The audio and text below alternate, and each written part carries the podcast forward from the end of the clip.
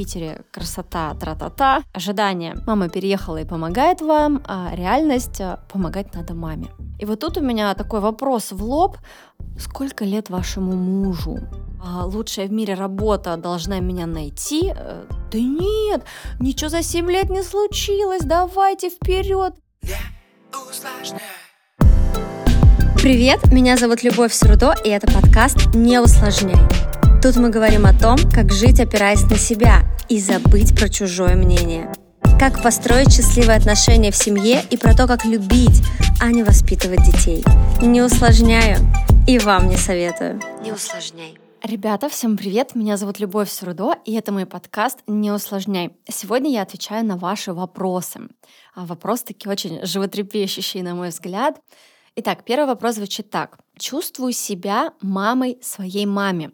Вроде как я ее перевезла и должна организовывать ее жизнь. Она ждет этого, обижается, а меня бесит. А, на самом деле тема с перевозом родителей для меня очень актуальна, особенно там, до недавних пор была прям очень животрепещущей.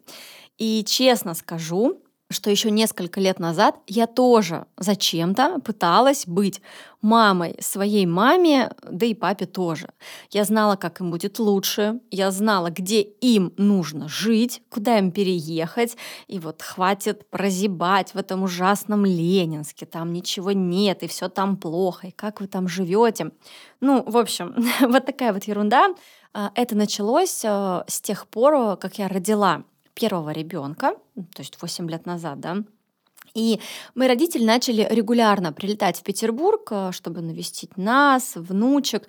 И они прилетали каждые три месяца. Вот, то есть уже 8 лет, каждые три месяца, а то и чаще родители прилетают в Петербург. И, конечно же, в связи с этим я начала активно лоббировать тему переезда. Вот, мол, внучки растут, вы их видите всего раз в три месяца. Э, классно, если бы жили вместе, они бы там ходили к вам э, по выходным, э, и вы бы приезжали и так далее. И вот, я помню, говорила, вообще они в школу пойдут, и уже и нет смысла переезжать, у них уже свои будут интересы. Ну, короче, я очень форсировала тему переезда.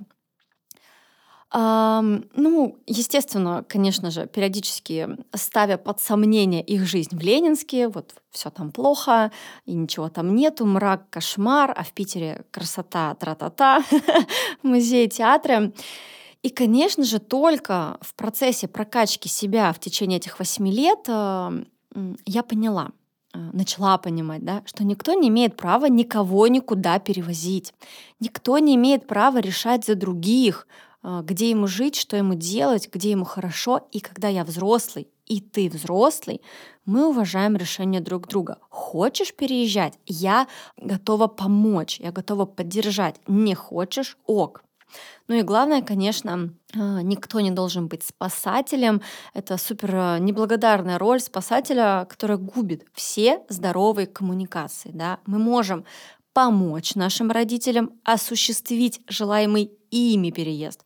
Но мы ни в коем случае не можем перевозить их, потому что мы считаем, что им так будет лучше. А чаще всего потому, что на самом деле так лучше и удобнее будет нам. И поэтому мы вот взрослых да, людей берем куда-то перевозим. А, судя по вопросу, возвращаясь к вопросу, инициатором были вы, движущей силой, видимо, тоже были вы. Соответственно, совершенно логично, что теперь от вас ждут дальнейший план по спасению, да, и entertainment. Что же делать? Если вы перевезли, то вы дальше уже этот пазл им докладываете. Как быть? Для меня всегда ответ очевиден. Честно поговорить обсудить э, эту тему с переездом, сказать, что да, возможно, решение о переезде было слишком навязано, э, навязано, спросить, как мама вообще сейчас, как она относится к переезду, как ей здесь.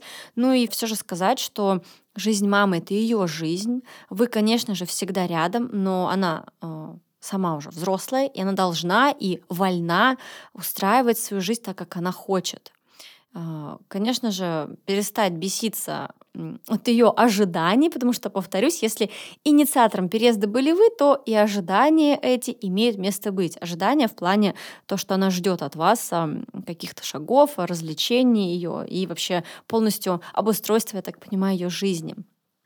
А, скорее всего, вас бесит а, именно то, что не совпало ваше ожидание реальность. То есть ожидание мама переехала и помогает вам, а реальность а, помогать надо маме.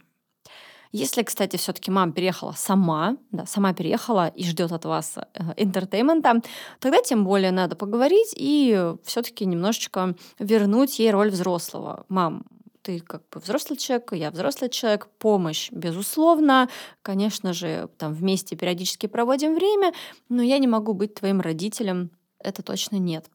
Ну и на будущее всем, у кого родители далеко, и кто мечтает о том, чтобы они были рядом. Мечтать вы, конечно же, можете, ничего плохого в этом нет, но не пытайтесь повлиять на решение ваших родителей. Перевести кого-то — это помимо подмены ролей, это все-таки взять на себя огромную ответственность за жизнь другого человека. А так как решение это принимали не они сами, то часто это взять на себя ответственность за испорченную жизнь а, ваших близких. Что вы будете делать, когда родители затаскуют? Затаскуют по своим привычным делам, по своим привычным заботам, по своему кругу общения, по привычным магазинчикам, касаясь моего папы, по привычным озерам в Кемеровской области, да? Что вы будете тогда делать? Все, вам нужно будет спасать ситуацию, развлекать, да, организовать этот интертеймент, и все равно это будет не то. Безусловно, магазинчики и озера можно найти в новом месте, и круг общения можно сформировать, но только если ты хочешь. А если за тебя это все э, хочет кто-то другой? Здесь уже проблема. Итак, следующий вопрос. С мужем разные во всем. Как быть? Ищу общее, его нет. И на фоне этого ссоры.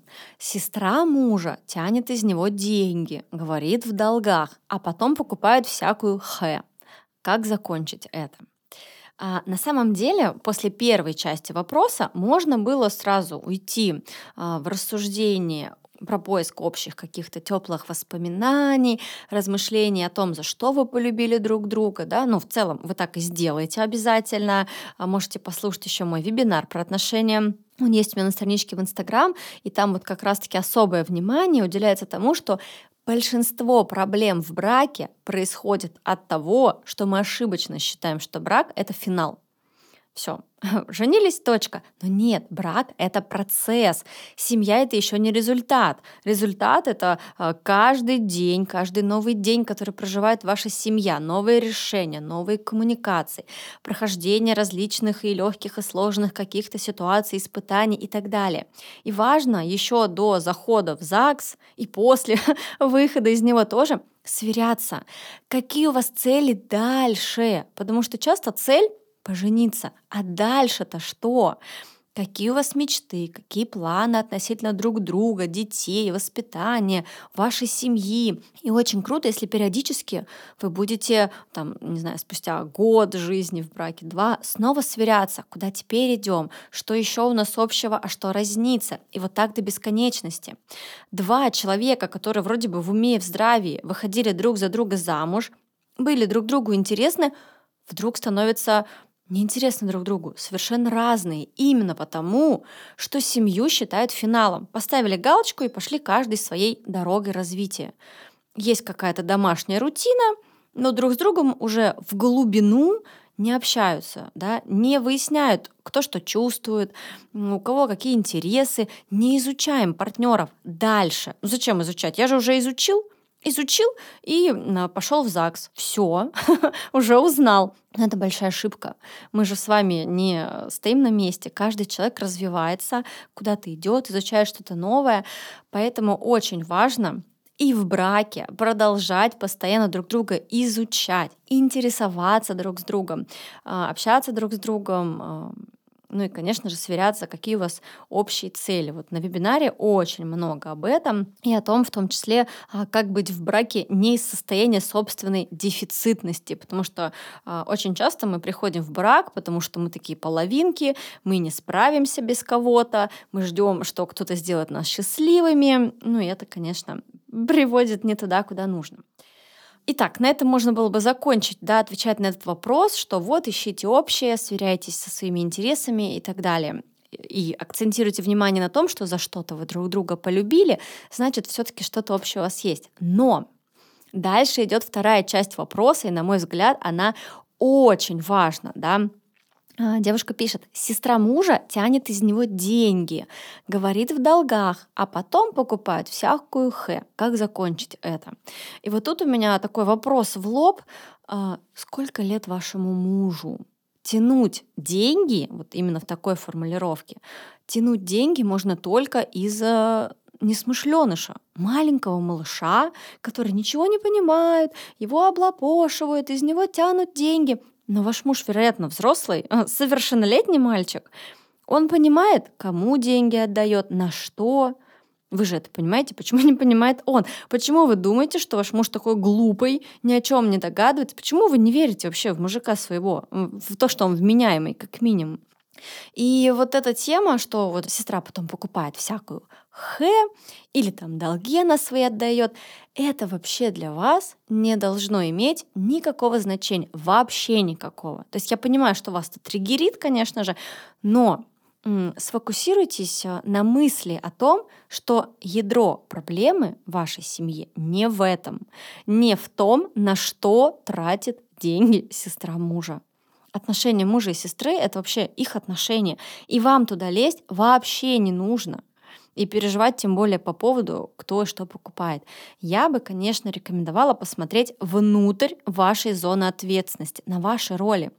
Потому что кажется, будто бы из ролей мужчины и женщина вы перемещаетесь в роль мама-сын потому что именно мама знает, что ребенку делать, кому конфетку давать, кому не давать, кто такой обманщик с тобой нечестно дружит, ты даешь на то, а он на другое. Именно мама говорит, кто плохой, кто хороший, и именно без мамы как будто бы ребенок не разберется, только она знает, как что закончить и так далее. Именно мама часто навязывает правильность своих решений, но даже в детско-родительских отношениях это неверно. Это уже неадекватно, что мама постоянно лезет а, в песочницу, в решение ребенка вот внутри его какой-то детской рутины. Даже там это плохо. Тем более это неверно внутри семьи, внутри отношений мужчины и женщины. И отсюда ответ все-таки на первую часть вопроса. Да? Мы разные, интересов схожих у нас нет. Потому что у мамы интересы одни, а у ребенка интересы другие. С мамами не спят, а с мамами на дискотеке не ходят, ну и так далее. И в самом конце сообщения шел вопрос, опять же, как это закончить. И это опять вопрос не по вашей э, зоне ответственности. Я бы не брала на себя роль заканчивателя, а углубилась в вопрос все-таки, как перестать быть мамой своему мужу и как глубоко, честно, искренне поверить своему мужчину и дать ему им быть. Пусть он распоряжается своими деньгами как хочет. Что это такое? Контролировать траты мужчины, бегать там, говорить туда давай, сюда не давай. Он взрослый у вас, он мужик. Вы с ним для чего? Чтобы быть мамочкой ему? Другой тут вопрос, конечно же, если вам денег не хватает, да, он где-то тратит, а вам не хватает, так решайте э, это в этом контексте. Мне не хватило денег на семью. Точка без анализа. Мне не хватило, потому что ты дал сестре, а она потратила не на долги, а на всякую хэ. Нет. Говорите конкретно про себя. Взрослый, любящий мужчина всегда может правильно расставить приоритеты. Он все понимает, кто важнее, жена или сестра, там, долги и прочее. Но если все-таки, да, вы мужу всю ответственность вернули, он мужчина, он тратит деньги как хочет, а он не может с этим справиться, он все так же направо и налево тратит, а вам не хватает, и тут снова не сестра виновата.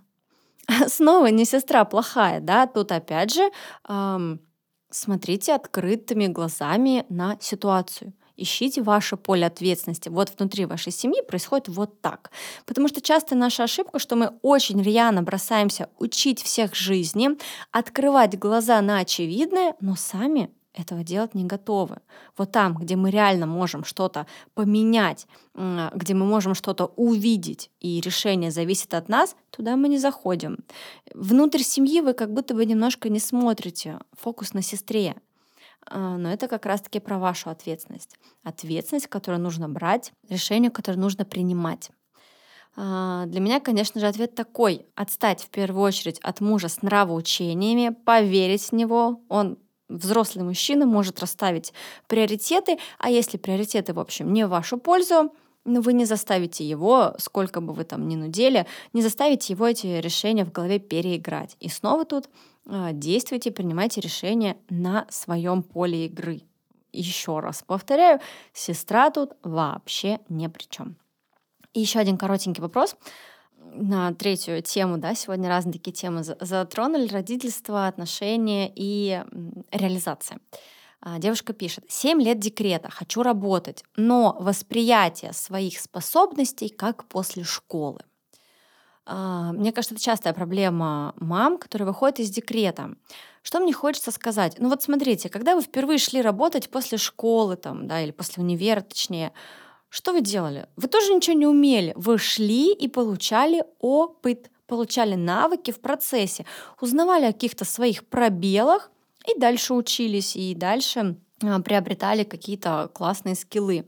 Соответственно, мне вообще не хочется да, бросаться вас разубеждать, что вот да нет, ничего за 7 лет не случилось, давайте вперед, вы там все сможете. Вы точно все сможете, и точно эти 7 лет мир не стоял на месте. Но круто, что вы честно сверяетесь с реальностью, это на самом деле гораздо важнее и круче, чем если бы вы считали, что ничего не произошло за 7 лет. Круто, что вы отдаете себе отчет, а, что ваши способности могут быть не так актуальны, но хочу оно решает все, да, опять возвращаясь к мышлению.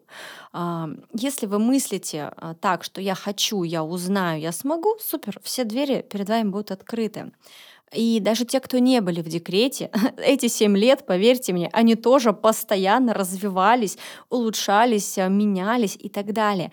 А, в нашем мире вообще постоянно происходит что-то новое. И нужно быть гибкими, нужно быть адаптивными, нужно уметь принимать решения быстро, и это на самом деле быть гибкими это такой же навык. Такой же навык, которому можно научиться, если вы примете решение ему учиться.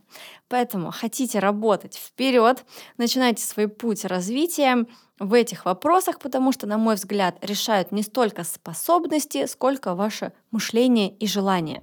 Если мышление у вас э, «хочу, научусь, смогу, сделаю, разберусь», супер. Ну а если мышление такое из серии э, «лучшая в мире работа должна меня найти», э, тут, конечно, э, проблемки небольшие. Короче, все зависит от нас самих. Определите свой вектор и вперед. Не.